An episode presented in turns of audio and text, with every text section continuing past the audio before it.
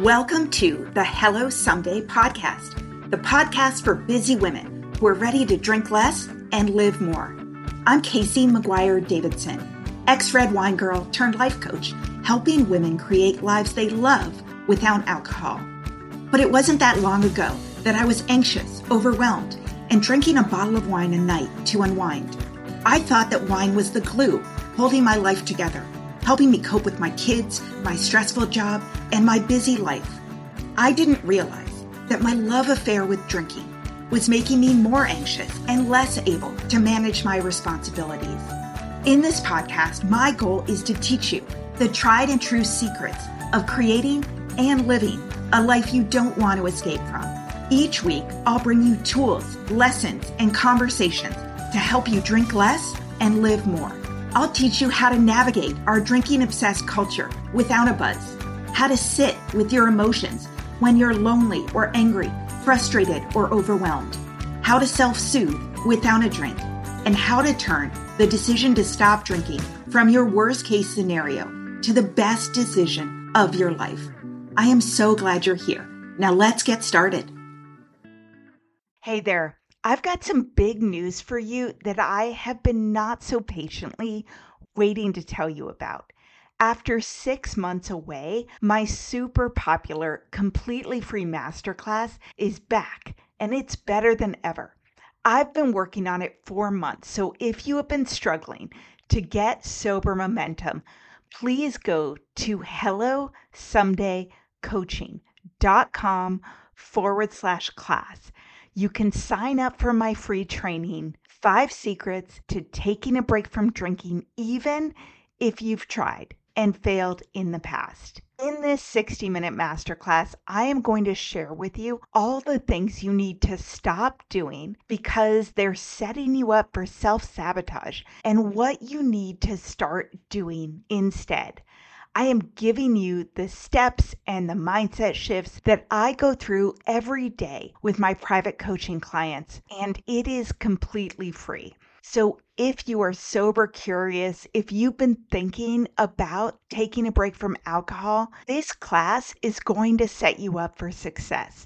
I promise you, it is worth your time. So, hit pause on this episode, go to hellosomedaycoaching.com forward slash class and save your seat. Today, we're going to talk about anger management. And I've got the perfect guest for this episode. Michelle Farris is a licensed psychotherapist, anger management specialist, and course creator. She loves helping codependent people create healthy relationships without sacrificing their big hearts. She's written several ebooks and online courses, including her popular Calming Your Anger Zoom class, and has been featured in online publications and podcasts. In her private practice, she loves helping people develop self trust and healthy relationships. So, Michelle, I am so excited to have you here and to talk about this. Thanks so much for having me, Casey. Yeah. Well, I think this is such an important topic because I know for a lot of women listening to this, it's anger that is a big trigger for them to drink, either being highly mm-hmm. uncomfortable with it, not yeah. having the right communication skills to establish boundaries, stuffing it down and then having it come up when they drink. So I'm really excited to talk about how to understand anger, how to get control of it, how to handle it in a healthy way. Yeah. Yeah. Well, you know, I think the biggest misconception people have, honestly, is that anger is bad. You know, like mm-hmm. that quote in the big book, the anger is the dubious luxury of normal men. It's like, well, yeah, but anger also tells us that something isn't right. Because when we get angry, we typically either feel disrespected or we feel unsafe. Something is happening where somebody has crossed our boundary. So it's really a warning sign for us to take some form of action. And, you know, that's what I really want your listeners to understand is that anger is not a bad thing. It's just a warning sign. Yeah. I think that's really important too, because a lot of times I know when I was a kid, overtly or quietly, I was sort of conditioned to you have no problems, just solve it, don't yeah. talk about it, don't get angry, right. you know, all those kinds of things. And so that definitely manifested into when anger comes up being like, whatever you need to do, don't express this. Right. Please the other person so that you can avoid the conflict or the potential blow up. Absolutely. And I think women, we get conditioned to do that more so than men. Oh, for sure. Yeah, absolutely. Well, so as we kind of just dive into this, tell us about how we understand anger. I know you said it's not a bad thing, but you know, mm-hmm. how it presents in women and, and ways mm-hmm. it sort of happens in unhealthy ways. So some people are not going to necessarily relate to the word anger. Like for me, in my early recovery, I would have said, I'm not angry. What are you talking about? I have no problem with anger, but I was stuffing it. So some people relate more to the word stress. So you can use them interchangeably because stress and anger have the same reaction in the body. You still go through that fight, flight, freeze or fawn response, right? But unhealthy anger is typically about blame. You're making me feel better. You're doing this to me. You're making me mad. Versus healthy anger is about, Hey, I need to tell you how I feel. I'm uncomfortable. I'm upset. I'm angry. But the focus isn't tag you're it. You're to blame for how I feel. It's let me share with you how I feel. And that's a different deal. But for women, uh, I think anger tends to look like overwhelm, uh, anxiety, stuffing it. Some women, though, that have come to my class absolutely relate to the rage because part of what happens with rage is that we don't recognize our stress. And then all of a sudden we blow up in the moment for something seemingly unimportant. And the people around us might be like, why are you flipping out over that? But they don't see all the stress that's built up that led to that blow up. And that's yeah. where, you know, the awareness can come in. And can I ask you a question? I mean, yeah. I know that, you know, the I statements and communicating that mm-hmm. and how that's he- healthy, but does that sort of perpetuate the idea that like your anger is not legitimate? Because sometimes people do stuff that is mean or callous or intended to hurt, right? And if you're like, oh yeah, if someone like legitimately is like, I want to hurt you, Mm-hmm. emotionally mm-hmm. or whatever. And you're like, that made me. Yeah, that's unhealthy hurt. anger. that's a, that's the other person from the other absolutely, okay. absolutely. So if somebody is threatening uh, our physical safety or our emotional well-being by gaslighting us, name calling, screaming, all of those behaviors, that's when you really need to bow out. You don't mm-hmm. want to stay in that kind of conversation because there's no point. The other person is probably lost control and they're trying to play the game tag you're it because if they can make it your fault then they don't have to look at their own behavior yeah and so in that case you're sort of used to retreating because you know it does feel unsafe and then at the same time you know i just am always like well if you're like i feel xyz i mean i certainly do that but it feels like you're definitely appeasing them tolerating them coping as best you can so as mm. not to mm. provoke them further. Yeah, the, the I feel is more about when you're upset. Oh, okay. What, what, you're re, what you're talking about is in reaction to somebody else's anger, and that's where honestly the biggest tool. If they're abusive, I leave. But if they're not, but they're it's a little uncomfortable, you could try to validate it and say, you know, mm-hmm. I get that you're really angry that your boss chewed you out. I I can't imagine how hard that must be. That must I can understand why you're so frustrated because part of what we want to do is join with them if it's safe so that they feel heard. And then typically when somebody feels heard, they start to de-escalate and go, okay, somebody gets how frustrated I am. Yeah. But I, I totally understand what you're saying. Well, so in terms of healthy anger and dealing with that or um, yeah. what you said stress because i think mm-hmm. a lot of p- stress and overwhelm that you're completely right. That is a much more comfortable term. When that right. presents, how do you recognize it and how do you deal with yeah. it? So there's four ways you can spot your anger or your, you know, stress reaction. One is your thinking, right? Usually when I start to get upset or angry, my thoughts are negative. They're not positive. I'm making a lot of negative assumptions and negative thoughts about the situation or the person in front of me. The second is physical signs. Most of us know, you know, you might have your heart racing, muscle tension, clenched jaw, stomach ache, headache. You know, your body is going to be screaming at you, Hey, something's happening, right? Uh, the next one is emotionally. Sometimes when people start to get upset, they shut off and they get numb and they don't have access to their feelings or they start to feel anxious or sad or scared. Uh, the last one is behaviorally. What do you do when you start to get upset? Like I tend to get up and pace. I don't sit when I'm upset. I have to be moving. But that's a warning sign because if I know I'm standing up and pacing around the room, I'm like, okay, I'm going there. I'm starting to get upset. So knowing how your stress and anger is presenting itself can be really, really helpful in catching it. And honestly, that's what people need to do first. Oh my gosh. Can we talk about perimenopause, menopause, and postmenopause for a minute? I am 48, so if you're going through it, I'm right there with you. I mean, hot flashes and night sweats, racing thoughts, the low moods, the poor sleep, it is not cool. And that's why I was really excited to find a supplement called Hormone Harmony by Happy Mammoth. It contains science backed herbal extracts called adaptogens.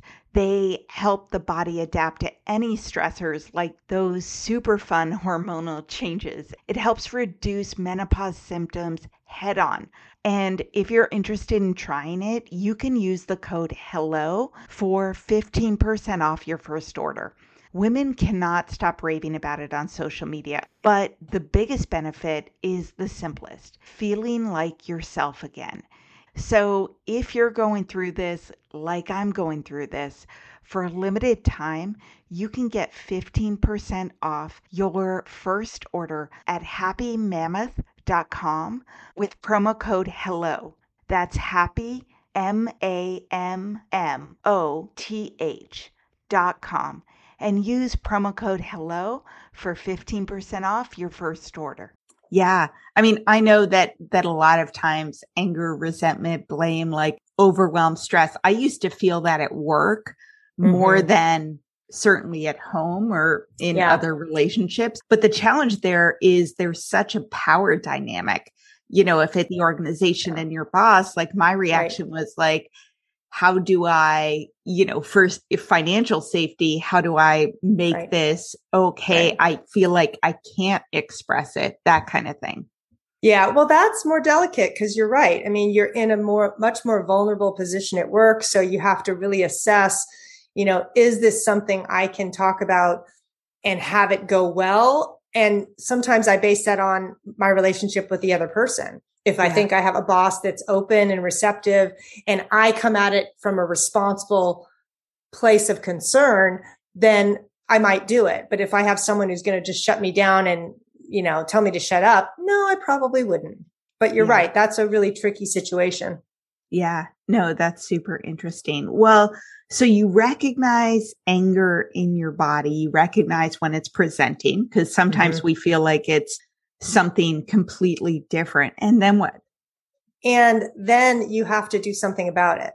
Now, for women, we tend to be so outwardly focused, uh, especially if you're codependent in any way, where you're a people pleaser, you're focusing on caring for others, not yourself. You're not going to know these four signs and how your anger shows up because you're going to be so focused on taking care of everybody else that this is actually going to be uh, some work for you to actually shift that focus back to you and say, okay, wait a minute. You know, how am I reacting right now? Instead of worrying about how my mother is upset or my partner is upset, how am I upset? What, what's going on in my own body? So honestly, the shift between, you know, focusing on others and focusing on self has to happen first. Yeah. And so that's hard sometimes, right? Oh, yeah. In order to do that, because you feel like someone else is in more of a crisis. And so, you know, mm-hmm. you're reacting to it, but, you know, doesn't it feel like you're taking your eye off, off what the primary issue is if you're focused on yourself? Well, I think that's what recovery is about is bringing the focus back to us and to mm-hmm. really lead our life from what do we need? How are we going to take care of ourselves and be in the world? Because if we're focused on what other people think and what other people do, I get lost. I get lost yeah. in that. And that was honestly one of the biggest shifts in my own recovery is to realize 10 plus years in that I was not focusing on myself. I was obviously to a certain degree because I was recovering, but I was still so consumed by what other people thought. I didn't really pay attention to my own anger and how I was stuffing it and how it was leading to a lot of resentment. Yeah. Yeah. I mean, I completely understand that because I personally in my life am highly uncomfortable with anger, like very yeah. much so, especially in my marriage and in my sort of home life. And so anytime my husband is upset, you know, I'm upset about it, yeah. right? Cause I feel yeah. that like emotional energy and want to make it go away. Not necessarily even to make him feel better, but to make him not mm-hmm. mm-hmm. express mm-hmm. it to the point where he's like, I feel like I'm not allowed to express it. Any frustration or anger around yeah. you. Yeah. Well, can I ask you a question? Yeah. Did you grow up by any chance with someone who raged? No, no one, no raised voices, never. Okay. Literally, I never saw my parents fight. They were always great, mm. but they were very busy and mm-hmm. not around a lot. And I was always trying to get their attention and love. And then mm. I went to mm. boarding school when I was like a month after I turned 14. And so I think that I feel like if there is anger, unhappiness, like I might be left or something yeah. like that. I yeah. think like yeah. analyzing myself, I think it's related to that. But see, that is such an important point what you trace it back from, because that's part of why w- when we don't want to deal with an emotion, like for me, I did grow up with someone who raged. So I was very clear. I did not want to tolerate it at all. I was mm-hmm. super afraid of it. So there are reasons connecting back to our history, just like what you said about your parents, not having that example of healthy fighting can cause a lot of fear of, oh, what is it going to look like? Maybe I'm going to be left. Maybe something bad is going to happen to me. Yeah. And that's really yeah. key. Yeah. I mean, I think it's really, it's really interesting. And I think that my relationship, you know, possibly could be healthier even with like my own internal turmoil if I, you know, was able to have someone around me be super upset and not think that, you know, that is somehow related to me or that I need to make it better. Yeah. Well, and the goal is we want to be able to have our upset and anger without being out of control. And mm-hmm. I'm guessing that if you and I both had that growing up, we wouldn't be afraid of it because we would see anger as being somewhat purposeful in terms of healthy expression of emotion, but not scary or intimidating. Yeah. Yeah, definitely. Well, so what's next if, you know, in terms of your steps of, of going through that? Mm-hmm. Well, once you know your warning signs, what I like to do is I have people rate their stress from one to 10. One being super low, everything's good. Uh, two, three is usually where people start to feel some stress, but it's manageable. So what happens is people tend to ignore it and just, eh, it's going to get better on its own. But then something else happens and now you're a four or five. And this is usually the turning point where we go from, okay, I was a little stressed to now I know I'm annoyed. and now something's brewing inside of me and I either can ignore it again and it's going to grow. And then I'm going to eventually go to eight, nine, 10 rage in some form. Or I'm going to say, you know what? I need to stop. I need to take a break and figure out what to do here. So that's why coupling the, what your early warning signs are with your stress is going to help people start to learn how to manage it. Because, and again, you know, this takes some time, but it's, the one thing I love about the anger work is that it's really simple and practical. People mm-hmm. don't need years and years of therapy to get control of their anger. And I love that. Yeah, I love practical solutions. I mean, yeah, I think too. that's wonderful. So, you know, it sounds like it is actually healthy to express it in in the right way. Is that true versus yeah. like stuffing it and then feeling that resentment build? Yeah, because the key is if you can express your anger when you still have some semblance of control, when it's early, right? Uh, then it's probably going to be easier for you to express and say, Hey, I feel really angry when blah, blah, blah happened. Right. Mm-hmm. But stuffing it, you know, I know for me, cause I was a major stuffer is, you know, when women stuff their anger, it's like the rage ball building, right? We just mm-hmm. stuff, stuff, stuff, stuff. And then all of a sudden it leaks out and it leaks out in sarcasm, hurtful comments, the silent treatment. I'm going to be, hmm, you know, kind of yeah. grouchy, uh, you know, all of that stuff. And, you know, God bless us. That's the best we can do until we realize, okay, you know what? Maybe my anger is a problem, even though I'm not raging. Yeah. Yeah. And so, I mean, definitely I can see, you know, the sarcasm coming out, the, the comments, oh, sure. feeling like a martyr, feeling misunderstood. Yep. So, you know, in that case, what do you do next when you recognize that, even if it's not the raging? Mm-hmm. Well, you probably need to practice some form of self care or get support because yeah. something's not okay with you. And to stay in that situation and expect the other person to change, which is what we can fall into, that's going to just intensify the frustration versus, mm-hmm. you know, hey, wow, I notice I really am in a bad mood and nothing is going right. Maybe I need to exit and remove myself and do something so that I can get support and calm down. When I was drinking, I used alcohol to calm my mind, to relieve anxiety, and to sleep well at the end of a busy day. I didn't know that alcohol actually spiked my stress hormone, increased anxiety, and as little as one glass of wine a night reduced my sleep quality by 24%. I was really excited to find Tanasi, a better way to find calm, rest, relief, and to reduce inflammation.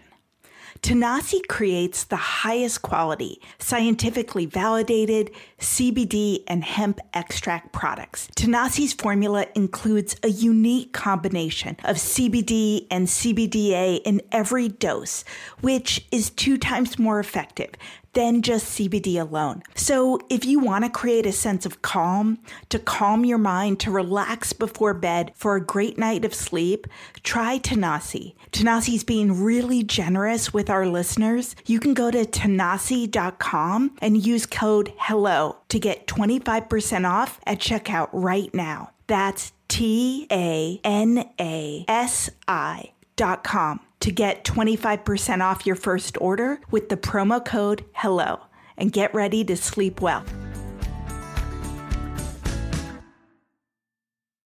Yeah, I know that like going for really long walks always helped me. Just like getting my body moving and getting some of that yeah. physical, you know, anxiety, the way you feel it in your body out. Oh yeah, for sure. There was a uh, years ago there was a study that said that you know, when you get really angry, some people would like box or, you know, hit things. And they actually said that that mimics uh, violence against people. So they don't mm. recommend doing that. Okay. Uh, but you can take a walk, you can lift weights, you can do really vigorous exercise, but you just don't want to mimic because sometimes what people would do is they would box and they would think of their partner and they would oh. think, "Oh, I'm so mad at them." Yeah. And the problem is, is that that negative thought process just gets reinforced. So yeah. we really want to break that cycle.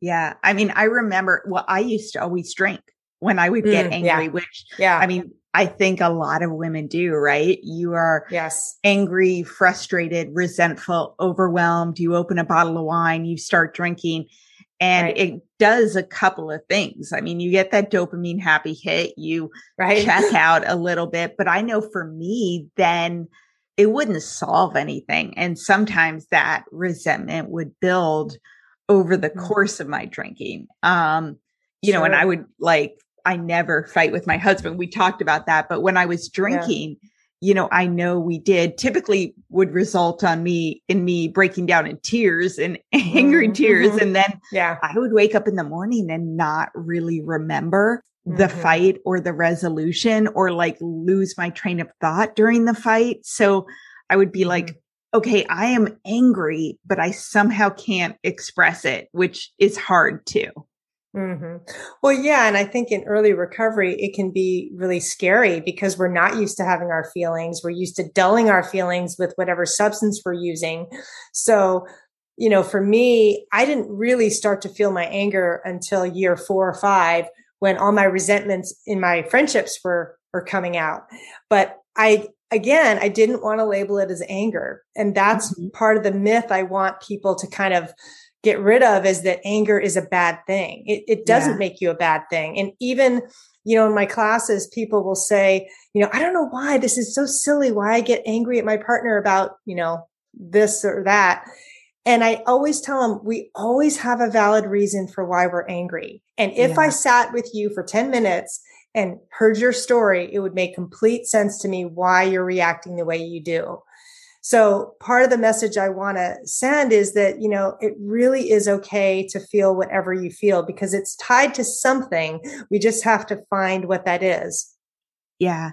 And is it possible I when you were when you were talking about rageful anger, I was like, no, no, I never had that. And now that we're talking, I was like, oh, my sister. I was thinking about my mm. parents. Yeah. Yeah. And luckily she does not listen to this podcast at all. But um, you know, when we were when we were younger before we went to boarding school, she used to get very very angry and I think it was not mm. at me, but I was mm-hmm. like the easiest target around yeah. cuz she's older than me. Um, to the point where she like slapped me across the face once. Mm-hmm. She would talk mm-hmm. down to me. She would scream. Mm-hmm about stuff like what TV show we were watching uh-huh. and stuff like that. Uh-huh. Um, and so, yeah, it was, it was really interesting because I remember it was the first time when I was in college, which is crazy when she would call up me and be like super angry about something. And I would like suddenly look at the phone and hang up on her. And I was like, mm. oh my mm. God, that was amazing. And then she'd call mm-hmm. back again and, mm-hmm. and I'd like hang up on her again. And then she'd call me the third time and be like, so like we suddenly start being nice like that. Uh-huh. I was uh-huh. like, this is amazing, this thing in my hand. Well, yeah, because you set a boundary and you didn't put up with it. Yeah, for the first time when I was like 19. yeah. And that's not easy to do. So good for you for being and what's interesting is even your sister who probably hadn't hadn't done any work got the message. Yeah.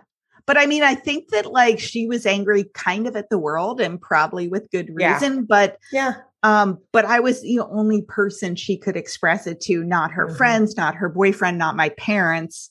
Right. You know what I mean? Right. But that was a really great boundary that you set.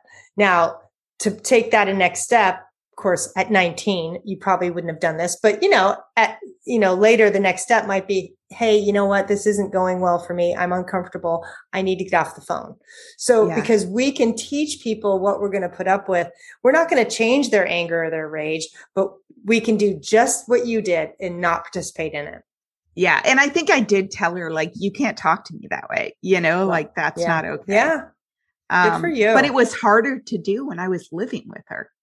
Oh, sure. Because when you live with someone who rages, it's really anxiety provoking because mm-hmm. you don't know when they're going to blow. Yeah. Yeah. That's really interesting. So if you do live with someone who's raging, mm-hmm. you know, mm-hmm. possibly not even about you. Right. What do you do then? So the first thing I would recommend is making sure you have enough physical space because this is why fighting in a car always gets out of hand because there's mm-hmm. nowhere to go and people feel trapped. So when somebody is starting to rage, the first thing I would do is back up and see if you can be far enough away that you feel safe. Now, in a small room, that might mean going into another room. Now, if they follow you, if they're intimidating, if they're abusive, then that's another thing. That's when you may need to get professional help and really consider, okay, if I am afraid in my own home, then you're really going to need some professional help because you don't want to leave that situation on your own without any guidance because it can be dangerous. Uh, mm-hmm. Uh, but the first thing I do is physical space if they're not threatening and they're just raging, I would say, you know, I'm I'm scared right now. I'm gonna, I'm gonna leave you alone. I'll be back later. Or mm-hmm. if you don't feel like you can say that in the moment, text them. you can absolutely text them and say, you know, I'm just going to uh, go to the store. I'll be back in a little bit. I'm going to give you some time. Mm-hmm. Yeah. Uh, but safety has to come first when yeah. somebody's raging. And that includes the kids. Maybe you take the kids with you to the store so that they don't have to stay and watch it because it's scary when somebody rages. We don't know what they're going to do. Yeah. Yeah. I mean, I can only imagine that's terrifying. Mm-hmm. And most of the people you work with, is it dealing with their own personal rage, not the rage of other people or the mm-hmm. anger? You know, because obviously you said it doesn't always present in rage. Right. I think the people who work with me and attend my class are typically a mixture of people who have a hard time controlling their emotions and their anger, and they tend to stuff it. So they yeah. realize, and that's what I think is so cool right now is that people are recognizing that stuffing their anger is a problem too. Because I didn't think it was a problem. I thought I, I deserved a medal. I thought, hey, I'm not, right? I'm not going to show my anger to anybody. But man, did I pay a price on the inside with stress and anxiety. So mm-hmm. the fact that people are coming saying, yeah, you know what? I, I stuff my anger and then it leaks out in really mean comments. That to me is really cool awareness that they understand that that's hurting them. Yeah. Yeah. And I mean, I'm just thinking of online stuff. I mean, you know, oh, some yeah. people are so mean, like just right. angry. And I'm just like, holy shit, what the fuck? You know, it's just, it's just insane. I'm like, how can you possibly be so consumed with anger? And again, sometimes right. I think it's like my sister, like it's an easy target, right? You don't always realize mm-hmm. sometimes there's a human being on the other side that you're you're actually right. being abusive to. Well, and I think the whole email texting communication has really lent itself to people feeling like they can say whatever they want and not have any reaction coming back to them.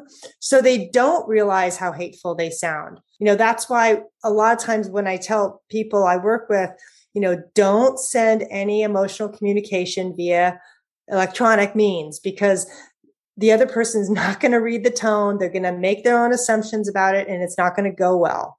Mm-hmm. Because when, when we think about it, right, I can write something to you and I can feel pretty damn free because I'm like writing in a journal. Yeah. but if I, yeah. I would probably never say what I wrote to you on the phone. Yeah. Yeah. Because I know it would be hurtful. There's some part of me that knows mm, that would be a bigger risk. And that's what I want people to realize is if you don't feel comfortable saying it in person or on the phone, then it's probably something you need to figure out how to say in a different way. Yeah. Yeah. And sometimes, you know, obviously people do it online to people they don't know. Like there's right. like online angry fights or like customer service reps. Like, you know, I've worked in e-commerce for years at mm-hmm. businesses mm-hmm. and I yeah. never worked in customer service, but some of the things that people write in or say to people answering the phone who just don't have the power or didn't right. cause the problem is just shocking to me.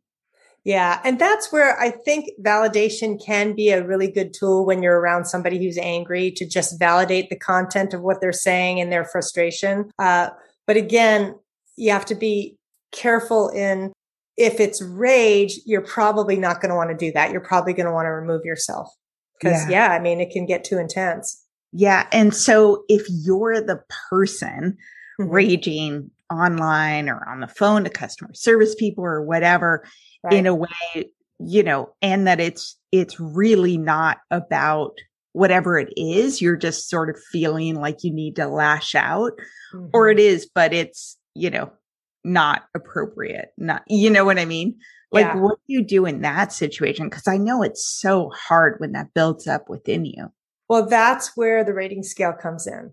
So okay. when people take my class and they get to that point, they realize, uh oh, wait a minute.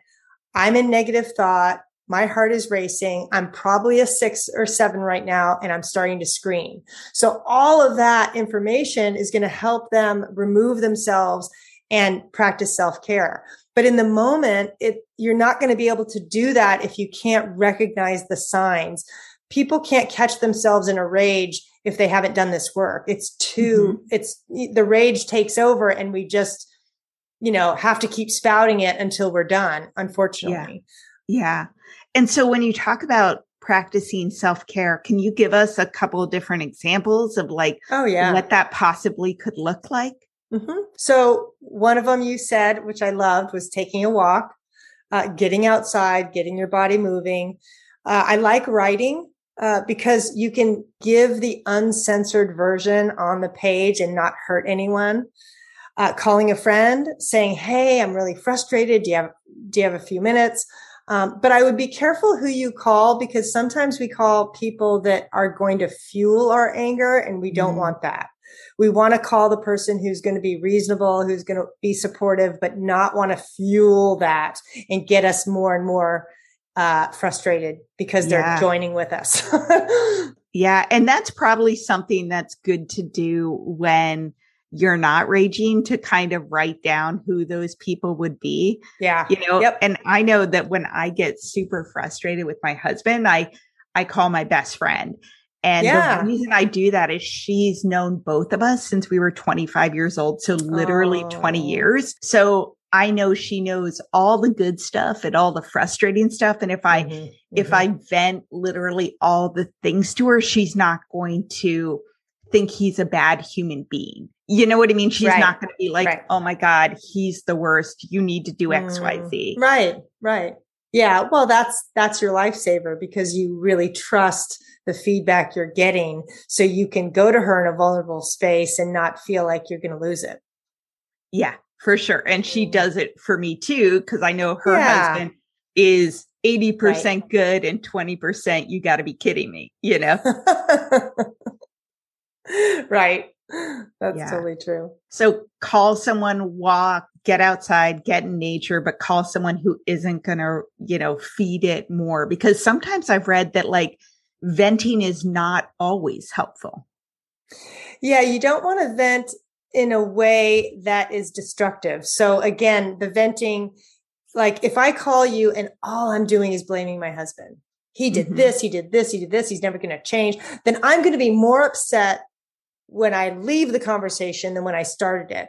But if yeah. I vent to you and I'm saying, God, I'm really frustrated. Now, yeah, I may start with the other person's behavior and my reaction to it, but as I keep talking, I'm going to talk more about me and what I need to do and what this means. You know, why am I so upset? Yeah. You know, yeah. I had a crappy day and I realized that my kid yelled at me and there's all these other things.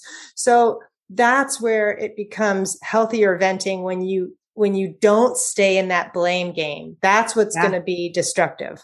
Yeah. You know, what's interesting to me is, so I do core energy coaching, which is something I'm mm. certified in. And, and we sort of go through, you know, these seven levels of energy, which is basically your, the way you react and interact with the world, like what your default is. Everyone has a mm-hmm. preference, mm-hmm. but there's sort of level one, which is, which is in stress, which is victim, like feeling powerless to change your situation, feeling like you don't have more uh, you know any options which is mm-hmm. like worry guilt self-pity disappointment all those things Level yeah. two is called the fighter.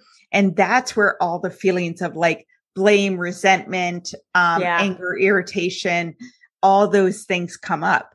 And mm-hmm. we act, you know, a couple things about that. One, when you're in level two, we find it's really helpful to say, as opposed to, he's to blame. This is bullshit. What the, you know, what the right. fuck, all the things right. like I'm being treated unfairly to say like, it sounds stupid, but like, wow, I'm feeling a lot of level two energy, which is that mm-hmm. distance. Yeah. Why am I feeling that way? You know, just, right. just that separation. But also when someone's in level one, like, you know, feeling like such a victim, feeling self pity, whatever, we, it's actually more healthy to move them to level two because mm. at least then they're fighting for themselves. At least then mm-hmm. they're recognizing that this mm-hmm. is not okay. Do you see that yeah. too? Yeah, I think what I see though is the challenge of leaving the victim story because we can get trapped in it. Yeah. I just did a YouTube video on on this about resentment and you know, the key with resentment or anger is that we have to be willing to change the story. But it's yes. interesting that you're saying that in that level 1 they're easier to shift into a different story. Yeah. Well, if they at least, you know, I mean, obviously everybody gets something out of wherever yeah. they are. And if you're in right. victim, you feel like a victim. I mean, the, the things you get out of that is mm-hmm. mm-hmm. people feel yeah. sorry for you. You don't right. have to try or change. Therefore you can't fail. Um, and you have a, a good really, story. Yeah. Like you, you're, it's not your fault, right? Mm-hmm. Because right. you're powerless and a victim and everybody else does this to you. Right. When you move into level two, you know, then it's like, okay, this is unfair. This is crap. Still not a healthy place to be, but at mm-hmm. least you have some energy around change. Yeah. I love that. I love how you separate that.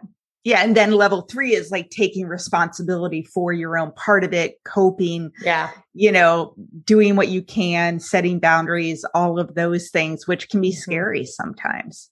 Oh yeah. And boundaries are a big part of anger because so many people in my class have told me that they don't say no. And that's what leads them to stuffing their feelings and getting annoyed and resentful. So yeah. there's definitely a connection, I think, between anger and boundaries and anger and self care and the lack of. Yeah. And resentment is almost always an unexpressed boundary that you, sh- you should have or mm-hmm. could yeah. have drawn. Yeah. Oh, I um, like the way you put that an unexpressed boundary. That's really true because you're really saying yes when you mean no. Yeah. Or you're saying yes and you wish you had said no. Right. Um, but you didn't feel right. entitled or you thought people wouldn't like you or would mm-hmm. judge you or whatever it is. Yeah. Yeah. That's yeah. powerful. Yeah. So, you know, I know one of the things we we talked about um, before we jumped on the podcast was I kind of asked you where anger usually presented, you know, and was mm-hmm. talking about spouses and possibly at work and with mm-hmm. parents. And you said the most common that you saw were spouses, but also children, which mm-hmm. can be a big source mm-hmm. of shame. And you know, we oh, talk yeah. all the time how like, yep, your kids can be big triggers to drink. And and that's just a fact, you know, like right. it's, it's hard being a mom, but tell me about that. Hi there. If you're listening to this episode and have been trying to take a break from drinking, but keep starting and stopping and starting again, I want to invite you to take a look at my on demand coaching course, the Sobriety Starter Kit. The Sobriety Starter Kit is an online self study sober coaching course that will help you quit drinking and build a life you love without alcohol, without white knuckling it or hating the process. The course includes the exact step by step coaching framework I work through with my private coaching clients, but at a much more affordable price than one on one coaching. And the Sobriety Starter Kit is ready, waiting, and available to support you anytime you need it and when it fits into your schedule. You don't need to work your life around group meetings or classes at a specific day or time.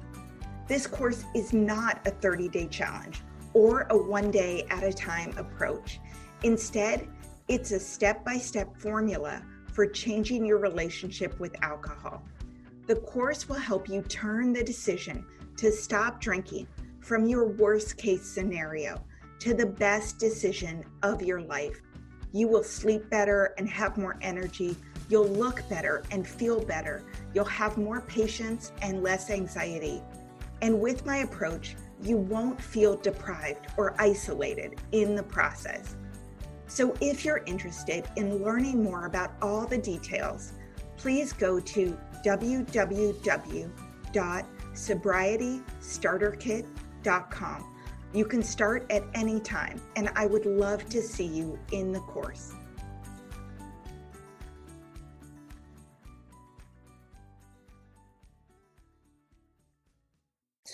Well, I mean, yeah, being a mom is the hardest job ever, especially if you're an at home mom and you are, you have a kid that might be outside of the box or has their own uh, emotions that you can't handle. I mean, sometimes we don't, you know, we don't really talk about yelling at our kids because as moms, we feel really bad about that. And I know, you know, I wasn't a big yeller when my son was little, but there were times when I did, and I would have to go back and apologize, and he loved it. he loved it. Um, but I had to own it because I didn't want him to learn that it was okay to yell. Mm-hmm. You know, it's okay to get mad, but it's not okay for me to, you know, to do that. And I think that as parents, we need to have that conversation that, yeah, sometimes parenting will stretch us to the absolute limit. And sometimes that does look like yelling at our kids. And that isn't the goal, but we need to be able to talk about that and find the tools to tame it. Yeah. And a lot of that is, you know, taking breaks and asking for yeah. support. And, you know, I love the quote, yeah. like something about like telling moms all the time that they need wine. And it's like, no, you oh, don't need wine. You need a break. You need yeah. support. You need self care. You need physical distance. Like you need a, right. a nap. You know what I mean? Like, yeah, you're exhausted. You're tired. Your, you know, nerves are shot. Right. And it's okay to tell your kid, mommy's upset right now. Mommy needs a break. Yeah.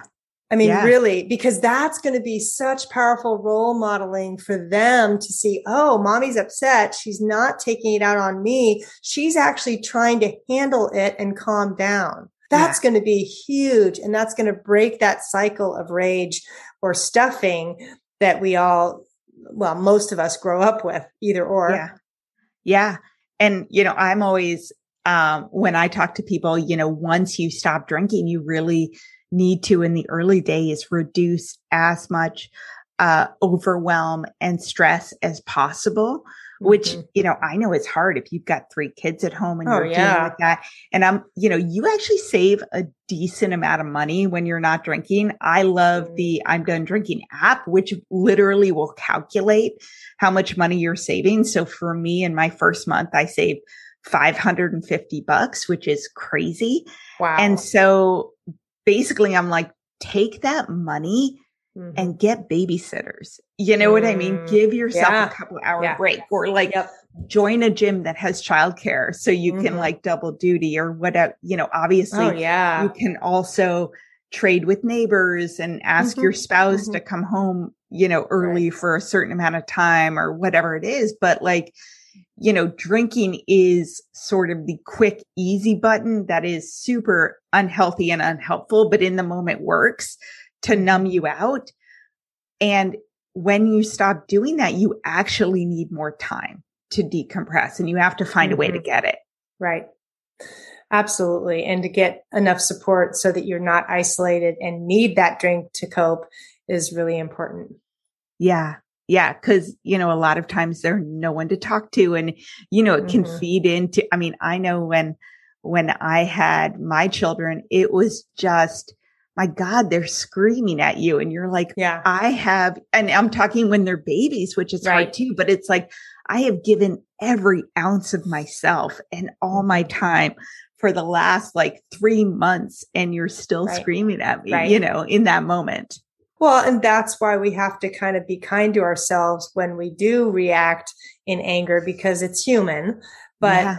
you know, we also want to take that as a warning sign of, okay, maybe I need some tools because it's okay to get angry. It's not okay to rage and it's not yeah. okay to be scary. And that's always the goal. Yeah, absolutely.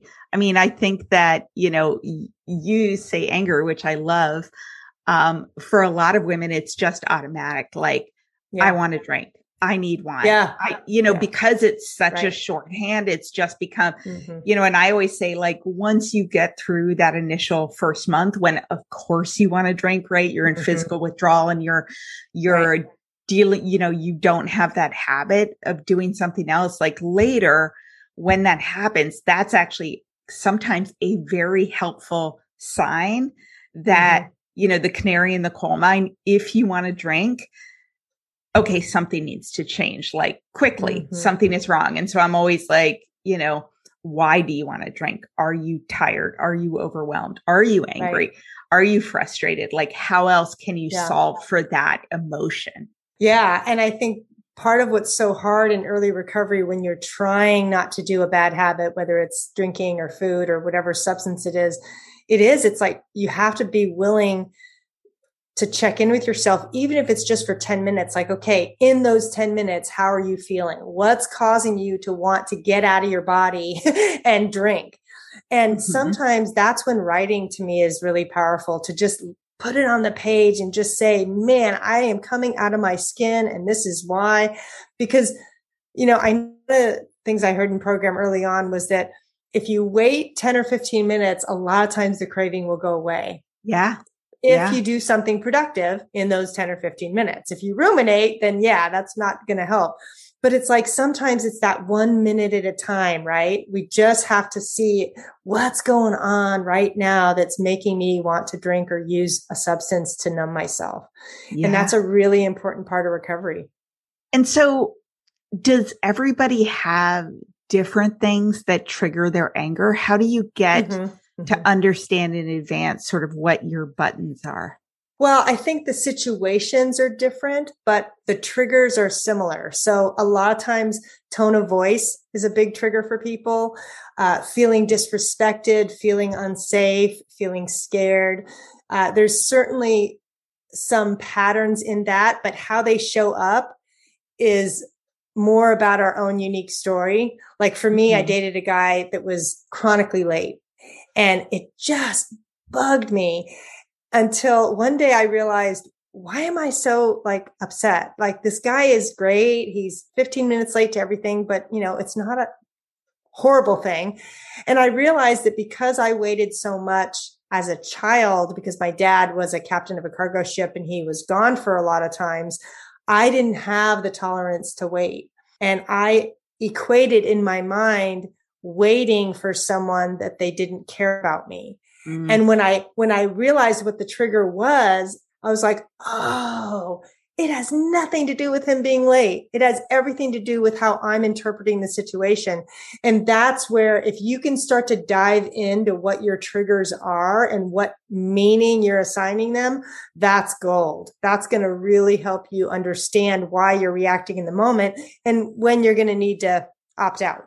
Yeah. Yeah. So whether, I mean, I love you know, what you said about like what meaning you're assigning to it. Because I also like hate being late. I feel a lot of anxiety if I'm late. And, um, you know, I hate it when my husband's, uh, late for me. With friends, it doesn't bother me that much, uh-huh. but he like, you know, I literally, when we're going somewhere, I pad like six different things. So usually we're there 15 minutes early. And in my family, where I'm always like, if you're not early, you're late. But mm-hmm. so we get there and I'm like, it's super rude if we're late.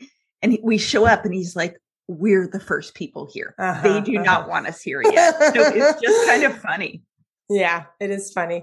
But knowing your triggers is really helpful because that's when you know you have to practice some form of self care. Yeah, but I do feel like if someone's late and mm-hmm. it's more myself or yeah. him, maybe uh-huh. work stuff too. It's not really with my friends. I do feel like it's disrespecting yeah. me. Well, that's I'm the piece. Disrespecting someone else. Yeah. I'm so that's the main their time. Mm-hmm. Or I feel like they're I feel like if I do it, I'm basically stating that I'm more important than them. That kind of stuff. Mm. Well, there's the story. Right? I know. Yeah. And you know, for my husband, it's like water off a duck. Like he mm-hmm. doesn't none of those messages go through. And part sometimes I look at him and I was like, God, it must be nice to wander through life feeling that way, like not feeling all that like self imposed yeah. anxiety if I'm running 10 minutes late. Yeah. Yeah. Well, that's why we're in recovery one day at a time, right? Because oh, slowly yeah. we're going to deal with the next right thing and, and react less and less over time. But yeah, yeah, I'm right there with you. I totally get it. Well, one of the things I know that you work on with people is how to communicate effectively and become a better listener. So will you mm-hmm. tell me about that? I mean, I know you mentioned less about what they're doing, like telling them that because that can build blame and defensiveness and everything else. Mm-hmm. And, and, you know, talking about how it makes you feel. But, you know, yeah, tell me about the best practices for communicating effectively. So definitely coming from a place of I. It doesn't mean you have to say I feel every five minutes because okay. people aren't going to yeah. do that.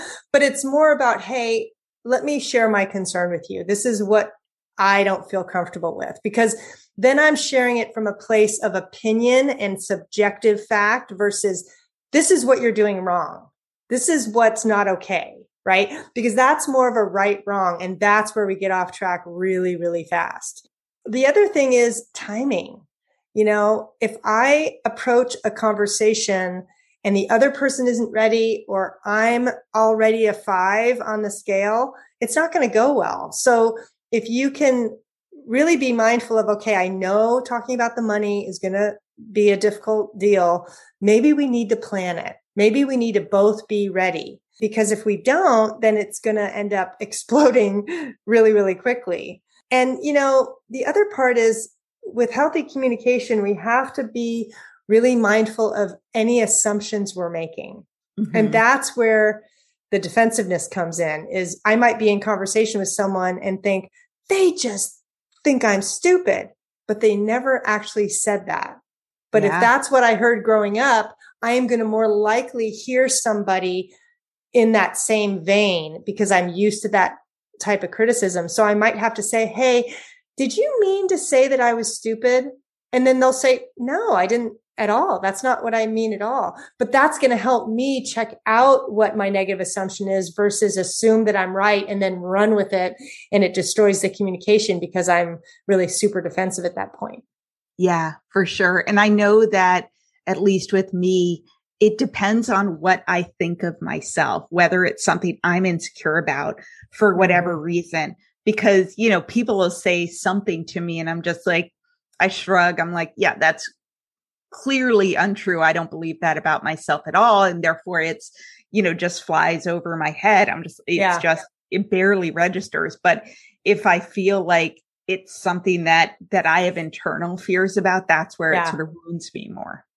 Oh yeah. And you know, communication and ma- anger management is never going to be perfect, right? That's not the goal, but the goal is to get better and to start making sure that your communication is clean.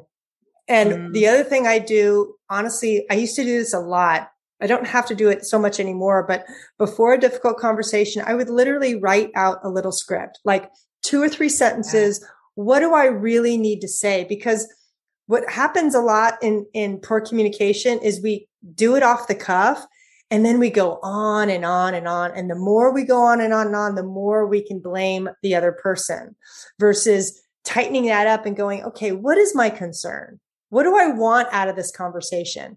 Because yeah. if I go in with a specific plan, I'm going to be tight. I'm going to be clean and I'm going to be like, this is what my concern is. And can we talk about this? And they'll be like, yeah, versus, well, I'm really upset and I can't believe you did this. And then all of a sudden I'm talking about what happened five years ago. Yeah. right. And I'm yeah. lost. So yeah. I think having a plan, literally two or three sentences, because if you get beyond that, then you're really, you're kind of loosening it up and it may get, you may get lost in it. Yeah. And it definitely sounds like that type of expression most of the time you're either establishing a boundary that you need or expressing a need, right? Yeah. Like in terms yeah. of like, I'm so pissed that you're going out with your friends and you're not doing XYZ. A lot of times it's like, we don't spend enough time together and I don't feel valued, right? That's very different. Yeah, that is really different. And that's where writing beforehand can be really helpful because it can get to what your core need is. So, yeah. yeah. And I can imagine talking to a therapist or talking to someone who has experience in this can really help you sort through it. Cause on your own, it's like, okay, you're pissed about this. Why? And what do you think that right. means? What, yeah. you know, like the meaning you said you're assigning to the behavior. Cause a person might just be like, dude, I got invited to thing this thing and it sounds really fun. and to right. you, it's like you disrespect me. I'm in charge of yeah. kids. I have no fun. You don't do it, you know, you don't plan anything for me. Like it's right. so loaded. Yeah. Well, that's why even though anger work is simple and easy to learn, you typically need somebody to walk you through it. Yeah. And I know that you do that. So can you tell us a little bit about what, how you work with people? I know you have a workshop coming up, I believe. I do. So I do uh, one-on-one anger counseling, but I can only do that with people who live in California as a therapist. You're limited to who you can work with. But that's why I created my Calming Your Anger Zoom class. I did it during COVID and boy, was it popular. uh, yeah. And anybody can attend. It's four weeks and it's very tool heavy because you are going to get in, get the tools, understand your anger, be able to name it and be able to have several different uh, strategies to contain it early and, you know, know when you can keep talking to your partner and know when you have to go. Because I think having that group support, what every group tells me in the feedback is that they feel so much better knowing that they weren't alone. Mm-hmm. And it mm. was so helpful to hear other people's story because they felt like they were the only one.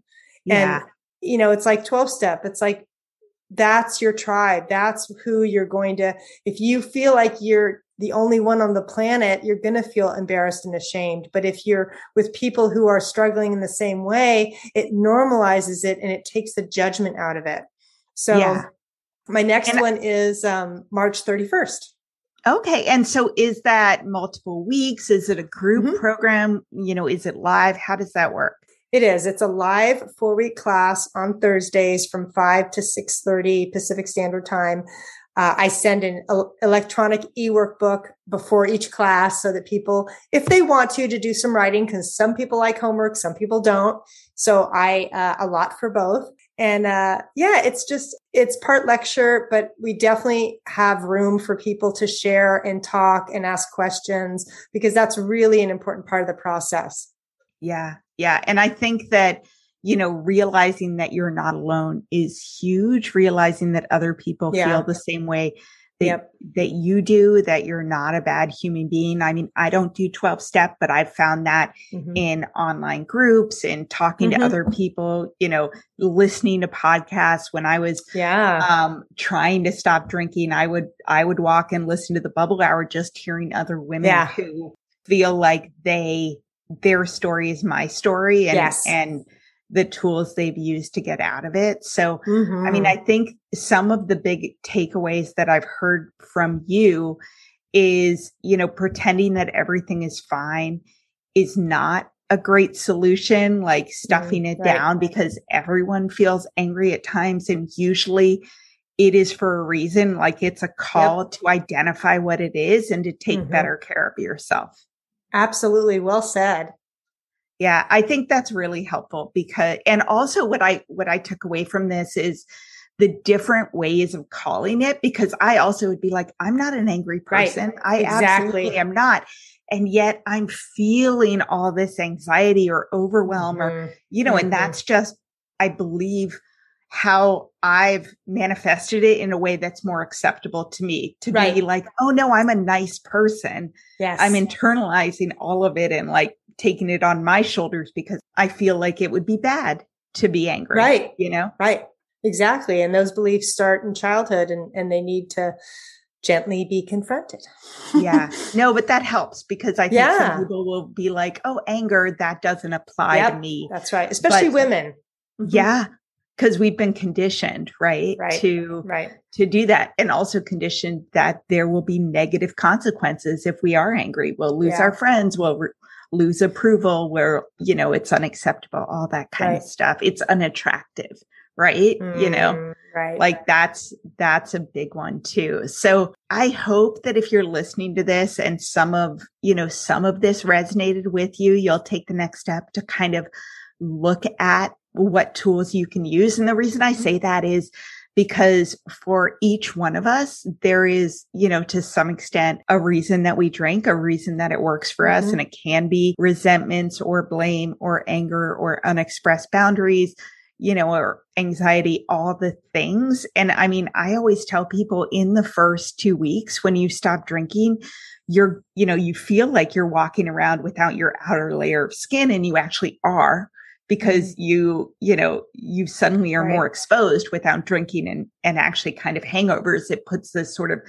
film around you, mm-hmm. but it is normal to feel rage in those 1st mm-hmm. couple mm-hmm. weeks. Like just, Absolutely. you just, you're so exposed and raw. Mm-hmm. Um, and so, you know, you kind of need to take more time for yourself. You need to sort of build a bubble um, to give yourself like that physical space. Um, mm-hmm. Even everything sounds too loud, everything's going too fast, you know?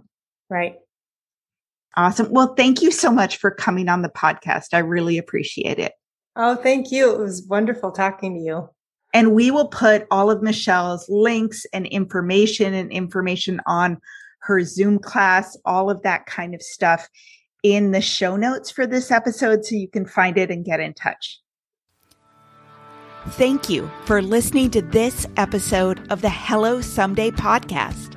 If you're interested in learning more about me, the work I do, and access free resources and guides to help you build a life you love without alcohol, please visit hellosomedaycoaching.com.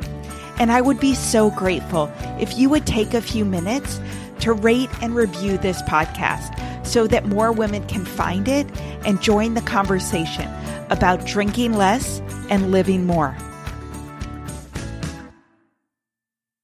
Addiction impacts all of us. Addiction's consequences run through all of us. From ourselves to our loved ones and through our communities, addiction creates so much loss and grief. My name is Duane Osterlind, and I'm the host of the Addicted Mind podcast, a show featuring personal stories, expert guests, and vital information about addiction and addiction recovery. We'll talk with leading treatment providers to discuss the latest research and treatment options for this devastating disease and advocate for mental health awareness. We discuss topics like the importance of creating a community of support to helping loved ones to some of the latest research on psychedelic medicines. The Addicted Mind podcast has been about creating hope listening to stories of many amazing people that have overcome addiction and are thriving. If you or a loved one is struggling with addiction, subscribe to the Addicted Mind podcast wherever you get your podcasts or check out theaddictedmind.com. New episodes every Monday. See you there.